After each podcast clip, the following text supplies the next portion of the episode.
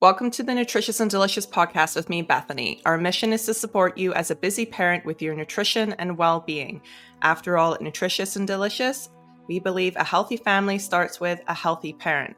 So I'm excited I have Louise here with me today. Louise is actually a professional certified coach, an NLP practitioner, intuitive eating counselor, and trauma informed domestic abuse specialist. So, welcome, Louise. Hello, Bethany. It's to be here again.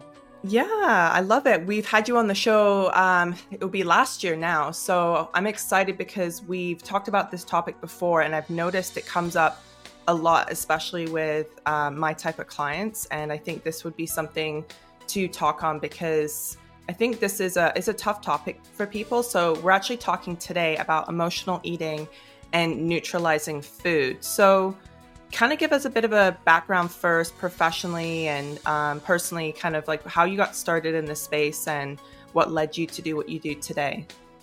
Okay, so I think my first issues around food was when I was a young gymnast. I was gymnast. I think my first issues around body image was about eight years old, where we used to get weighed, and I was quite a chunky gymnast. So although I wasn't fat, I thought always thought I was fat because I was like full of muscle and I was probably heavy. Well, I could have been heavier than some of the other girls who maybe were a bit older.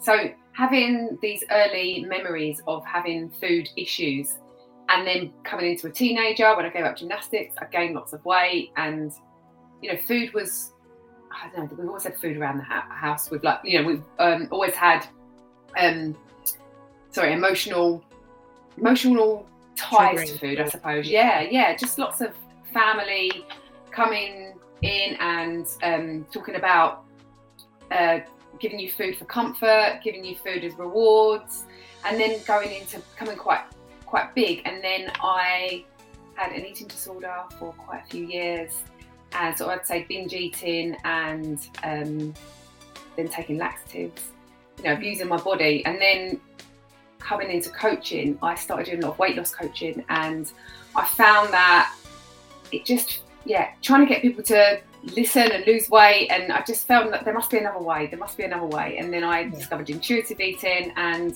it's it's just been gone. It's just gone on from there. So, and now I do a lot of domestic abuse work as well. There's lots of women who have had um, other people tell them what they should be doing with their bodies, or you look fat in that, or you shouldn't be eating that, you shouldn't be doing that. So being teaching people to come back into tune with their their own body and their own needs um, is quite difficult, but yeah, we're working through it.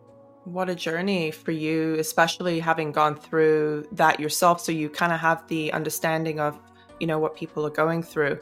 Just hearing you talking about being a young kid and like weigh-ins it reminds me of like going into like slimming world or weight watchers or something and getting on the scale and it's just you're you're compared to this number. And i think that's where i think uh, especially a lot of women i've noticed are very hung up on um, the number um, and you know men struggle with emotional eating too. It, it doesn't really pick a it you know doesn't pick a gender unfortunately. So it's it's quite prevalent across both. I think just um, in general women usually come forward more to talk about the emotional side of eating. I find um, personally in what I do. Um, when you talked about sort of intuitive eating, maybe explain to people what is intuitive eating because I think some people aren't aware of what that actually is. Yeah, it's about kind of getting back in tune with what your body wants or what your body needs. You know, when we're born, we're all born knowing intuitively when we're hungry and we cry for food, and then our mum feed or our, our caregiver feeds us, and then once we've had enough, we kind of turn our face away from the bottle and or breast, and and then we're satisfied. And as we are a child, and we kind of then get like I was saying before, with my family, you're rewarded with food. Food becomes like a family event. Food becomes a comfort. Food becomes a reward. Food becomes a punishment or whatever you know whatever that is or you can't eat that you can only get ice cream if you're good and mm-hmm. you know you have all these different things around food so intuitive eating is just becoming back in tune with your own natural ability to decide if you are hungry if you are full what foods make you feel good what foods don't make you feel good you know not listening to diet mentality and what you should and shouldn't be eating it's just if we were if we had that ability to really listen to our body which is a thing that we've become unattuned to because of mm-hmm. society and what's around us and what you know the products on the shelves are making us you know like desire certain foods because of their great perfect crunch. You know, I don't know if you remember the um, the Pringles advert. Once you pop, you can't stop. And you know, it's made in a factory, isn't it? It's not made by a chef. Yeah. It's, kind of all this stuff that's going on in our brains. that intuitive eating is really becoming back in tune with your own natural ability to decide what it is that you need, when you need to eat, how much you need to eat, what your what nutrition your nutri- nutrients your body needs in that moment to satisfy you. But also, you know, making sure that you know, like you, what we're talking about today is the neutralizing food and just not having good foods and bad foods. You know, it's just yeah. there's nutritious food that makes us feel good, and then there's play food that we can have and in moderation because it, it's listening to your body and how that body makes how that food makes your, your body feel. What's interesting is um, a lot of people aren't really aware of this, but uh, kids are pro- the prime example of intuitive eaters because they typically will go for food um, usually, a lot of parents come to me asking, like, well, my kids won't eat vegetables, they won't eat certain things. But if they've actually done studies, and I think it was on kindergarten children, and if they put them in a room, they put a, a whole bunch of like sweets and cookies and chips and everything. Um, in England, it's um, well, yeah, in England it's chips, and over here it's fries. I guess I have to remember that. Um, but they put about a whole bunch of stuff and then they also put out vegetables and fruit and then they actually what they noticed in the study was that yes the children went for like sugar and everything but they also went for the good healthy food too because the body will naturally tell you like if it's lacking vitamins and you will actually start to crave um, healthier food if you're constantly eating a lot of bad food. So it's the way the body's sort of like understanding it, it needs it needs different nutrients and, and unfortunately in today's society we are very stripped of the food um, that we have. A lot of it's box processed food. It's um, very much man made. You talked about the Pringles. Once you pop, you can't stop. Well, over here there's Lay's, and it's I bet you just can't eat one because it's the you know you find that bliss point, and the, they are scientists to to make sure that like once you start eating them, you can't put them away. So this is why you know people don't realize like junk food is addictive because they've made it that way because it, it's been made in the lab and they have a specific um, setup of, of what it tastes like you know? So and they do studies on it and they get people to eat it and you know t- test it and everything. So they want you to become addicted to their product so you continue buying it. And you know who would want to buy broccoli and apples and and normal nutrient dense food when something else tastes amazing? But again your body starts to lack those nutrients and this is where you've got people coming in with like gut inflammation and um, you know the feeling like lack of energy. I hear that a lot is especially um, with women and stuff is they're living off basically food out of a box and they're lacking so much energy because they're not getting it throughout their day so I love how talking about neutralizing food because um, having worked in the diet industry myself, when you deem a food is bad or negative, um, or it's a punishment or reward, this is where it it's emotionally charged, right? The food is emotionally charged itself. Um, so, what have you noticed in your industry in the last several years, especially going through the pandemic and everything? What have you seen? Well, I just think um, I, I, think things are changing. I do think that you know more people. I don't maybe because I'm more in tune with this kind of world that I'm seeing more people in tune with this kind of world. But it's still very much like you're. You have to have a certain body. You ha- you are only sexy if you have a slim body. You are only desirable. You can only be successful. And you know, us women, if we feel fat in a certain outfit that we then are more worried about what we look like if we're standing in front of a group of people tell, giving a speech on something amazing. We're, we're too busy thinking, oh, do I look fat in this? So I think that about my body. And I think, you know, that whole diet industry that is so focused in on how we look and how we should look, you know, especially during the pandemic, everyone, you know, the COVID 19 pounds, you know, I'd heard it being called. It's like everyone's like, oh, I've put so much weight, I've not been able to lose that ever since the pandemic. But but like I said, I'm hope I'm hopeful that things are changing. I think there's a lot of yeah. positive advocates out there now that are talking about, you know, the fact that sizes, you know, the health for every size movement is a fantastic movement about, you know, I know I speak with my clients a lot about your goal is like their goal to be healthy rather than skinny, you know. Right. So yeah.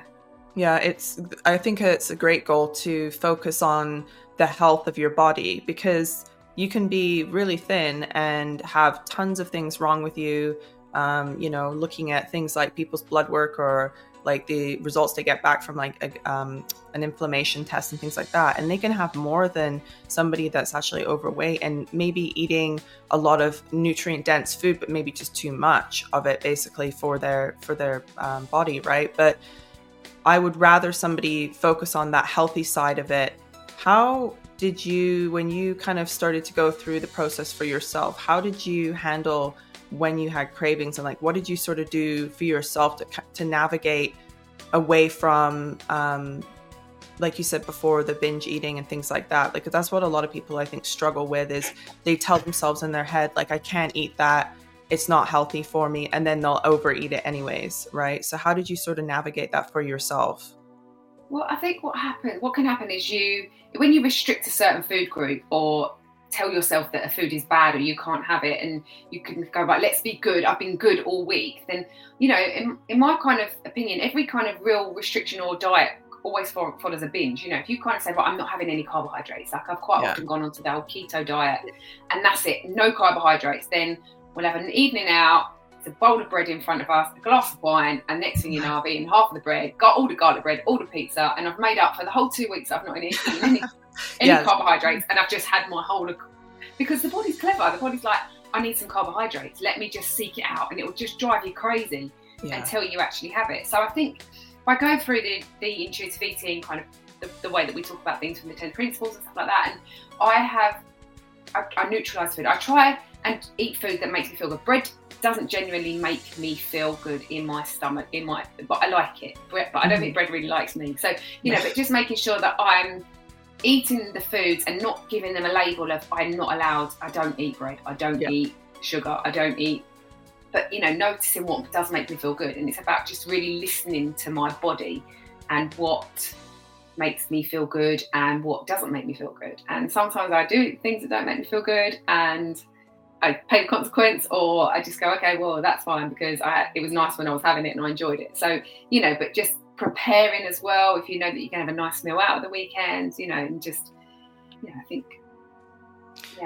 That's that's a good uh, good way of looking at it. Kind of tuning into your body more so, because I find a lot of people there's there's a, a lot of dairy and, and wheat intolerance, um, and usually you'll hear that within a consultation when I'm speaking with clients, and they'll talk about like their gut pain, um, acne breakouts, or things like that. So they're reacting to some types of food, but typically you crave what you're actually um, sensitive to. So this is why a lot of people they overeat like dairy or they overeat like wheat products. And problem is when today's society, it's in a lot of our food. So like we are more reliant on boxed meals, um, freezer kind of things that go into the oven, and a lot of them already have milk ingredients um, and also wheat ingredients. And within those um, ingredients, modified milk ingredients are made scientifically in a lab, so they're not even proper milk. Um, and then wheat ingredients it's very genetically modified unfortunately when it goes into it. So this is what we're reacting to is a very downgraded version of milk or um, wheat in general. So i think because it's kind of mismatched into the food so much into the chain i think a lot of people aren't aware of a what they're having intolerances too and and feeling that way. And like i'm not really sure what it is to point it out. So this is where um, i kind of just say to people like maybe just try eating a little bit of it and seeing like on its own bread how does your stomach react I think a lot of people they get really bloated. Um, they don't feel good after, or they can eat a certain amount, maybe one slice versus two. Like everyone's a little bit different. Same with milk products. Um, some people can get away with certain types of hard cheese, but yet they can't eat yogurt or drink milk straight. Like it's just a little bit different for each person. So it's kind of finding that bit of a balance for each person. And you're right, taking that label off it being a good food, bad food um, and just having that like everything is allowed because then I think it takes away the power and the control. And I think a lot of the times when people are in those states of um, feeling the urge to binge um, and feeling that urge to sort of like if you haven't had carbs like all week and you've been really restrictive, um, it's almost like a, a, way to sort of gain control, right? So I think when people do that, it's a way to sort of feel like they have control over their own body especially when um, I've noticed in the diet industry, that was a big thing because again, you've got people telling you how to eat and then it's like no you won't like i'm going to do this myself and then they've gained like five the five pounds basically over the weekend just from um, like you said, like the the bread and the wine and everything. And they're like, but it didn't seem like that much food at the time. Um, but it's just water weight. A lot of the time, people don't realize it's just it's that your body hasn't had say carbohydrates, and then you've shocked it into now um, it's having to process all these carbohydrates, which it wasn't used to for about a week or two, right? So, um, what are three to four kind of solutions to help clients with this problem, and and how do you sort of work with clients and helping them sort of step away from that that um, either fear of losing control um, or trying to gain that control and and helping them sort of look intuitively at at food instead. Yeah i mean i, th- I suppose sort of going back to sort of real emotional eating i think sometimes I mean, there's a few there's a few things that we can we can talk about here. There's making sure, first of all, a lot of people feel like they're emotional eating or binge eating, a because they have restricted something and all of a sudden they're craving it or their body's craving it or like we were talking about before your body's clever it knows what it needs. Yeah. and um, it could be that it needs some sugar or it needs some energy but it's going to go for haribo instead of you know some fruit or you know so because that's what's available. But i'd also say are you getting the basics? Are you getting self-care? Because i think if you're not taking care of your i know we, we spoke about this in a whole separate podcast but this is like i'm like self-care is non-negotiable. I think yeah. a lot of the time when people are binging eating the wrong foods or eating bad foods or mm-hmm. good foods or you know whatever it is. Sometimes people say i'm being good because they're doing lots of self-care and i'm being bad because now i'm not doing so much self-care. And if you're looking at your values and what you value and what your what your self-care ritual is and if you're on it with your self-care eating nutritious food and are you getting enough sleep? Are you getting enough movement? Are you you know getting enough um, what's the relationships like in your life. It's about the whole package. And a lot of people go to food as a comfort for, like, for me, my, my husband went was working away. We moved to a different area. I didn't have any friends around here. I just had my children, and my husband was back where we used to live, working as a fireman a few days a week. So I was on my own, and food was my best friend. It was like it was my comfort. It was my go-to. And at that time, for me, it was information. Obviously, I was doing what I do now, and I was like, right, I know what I'm doing. Like, I'm totally aware that I'm reaching for comfort. Like, I need my best friend to sit and eat some crisps with me while I'm while I'm, um, you know, me and me and my best friend crisps rather. Are, yes. I'm sitting here while the kids are in bed. I've got a glass of wine and some crisps, and I'm yeah. good. I'm like, I'm, i have got all the friends and family around me that I need. And yeah. yeah, I gained some weight, and then I had that anxiety around. I live by the beach. I've now gained some weight, and I had the consequence of using that food. So to me, that was information. Like there was something there that needed to be addressed. And I think when we recognise the in the emotional eating as a as a as a as information, it's like what am I? What do I need here? Obviously, I'm going to food because I'm numbing something. Do I need to, to hire somebody to go through all this stuff with? I hire, you know, a coach, eating counselor, a nutritionist, or do I need to? Is it trauma that I'm trying to hide from? Do I don't want to face up to? Do I need to hire a therapist? But recognizing that, and if you're really doing the self care and doing the work, doing the journaling, thinking about what is the issue, it can then make the food is the information. It's like the last resort of this is the destructive pattern that I'm following. Yeah. There must be something. What's the underlying issue here? And I think recognizing that is key to, to kind of getting on top of it, maybe. Yeah. That's interesting. Emotions have a, a, lot to do with it. And it's interesting because I find a lot of people will say to me, I'm fine during the day. Like I'll follow something really good and I'll eat really healthy. And then it just comes to the evening, it goes out the window. And what I've noticed is a lot of people, when you are alone, like you said, you're with your thoughts. And those thoughts could be trauma related. Those thoughts could be, I need a friend in the moment um, they could you know you could be feeling lonely and it could be it could be relationships in your life. It, it could be various different things. It could be childhood stuff that's coming up. And i find a lot of people this is where they they like to tune out. And this is where like the tv comes in and you kind of just have your brain on sort of that like autopilot. And there's i think that's doing that sometimes it's it's a lack of checking in with what's going on in your head. Um, I find even sometimes I like to drive without having the radio on because I find it, even if it's just noise, and sometimes I like listening to music, but some of the times I just like to have it where it's silent and it's almost like I force myself to actually listen to my brain. So to listen to what's going on because usually our brains are always on, they're always talking to us. Um, and sometimes just checking in and this is where like the probably the biggest ideas come to my head or something comes up and I'm like, I need to check in with this. And I think this is where a lot of people, instead of doing that, they turn the TV on or they play video games um, or they do something that's kind of mindless, right? Because they kind of want to zone out, check out. And with that, usually comes eating because that's usually when we're in front of the TV, we're in front of the computer. So we're kind of trying to turn our brain off. It's trying to tell us something. And then we're sort of like kind of giving it that um, feeling of comfort. So we're, we're, and, and I think a lot of people are unaware of that. And I just, honestly ask people just to sometimes give themselves some silence and step out of it. And it is uncomfortable because you're kind of left there thinking about, like, you know, maybe past memories or worrying about the future. If you have anxiety, it's usually forward focused thinking. Depression is usually you're backwards sort of thinking about something that's happened, right? So, kind of checking in with that. Um, it's an amazing topic. Um, is there anything else that you can tell our guest today, Louise? Yeah, and I, I, think as well, obviously, sometimes when you talk about going into the evening, a lot of people say, I've been, you know, I've eaten so healthy all day, I've been really good, good, quote, you know, good with good food, yeah. bad food. I've been really good all day, and then I've just wanted to binge in the evening. And I find myself, and I, I kind of get this myself because, you know, it's like you're, you're a busy mom or you know, you're busy working, you're doing this, I drop the kids off, I do that, I quickly grab something to eat, I'm then doing my work, I'm then grabbing something else for lunch, and then I'm picking the kids up, and then I'm doing their dinners and doing their after school stuff. And I just can't be bothered to make myself a whole dinner. And yeah. I just have something quick to eat. And then by the evening, I'm dinner hungry. Yeah. I haven't eaten a meal because I've not stopped. It's been what can I get that's quick, that's healthy, that's quick, that's and then maybe my body isn't getting everything that it needs because I'm trying to be healthy and I'm trying to be a mum. I'm trying to be super person, super business person. You're trying to do all the things, and then actually, I haven't, I haven't sat down to a meal because I can't yeah. be bothered to cook all the vegetables and then put the protein and then put the fats and then get it, or then even think about it. I'm just like, if they've been, if they've eaten, everyone's good. And I'm like, my self care is to the bottom of the pile, and I'm not looking out for myself. So then I go for, oh, just have some crisps as I deserve them.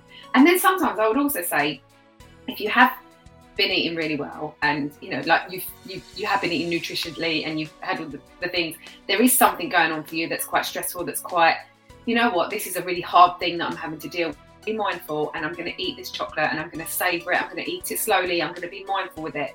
And that is my self-care that's okay, but it's when it's every night, sitting in front of the telly, yeah. eating the crisps, numbing the feelings, numbing the pain, as long as you're recognizing that this is what I'm doing for myself.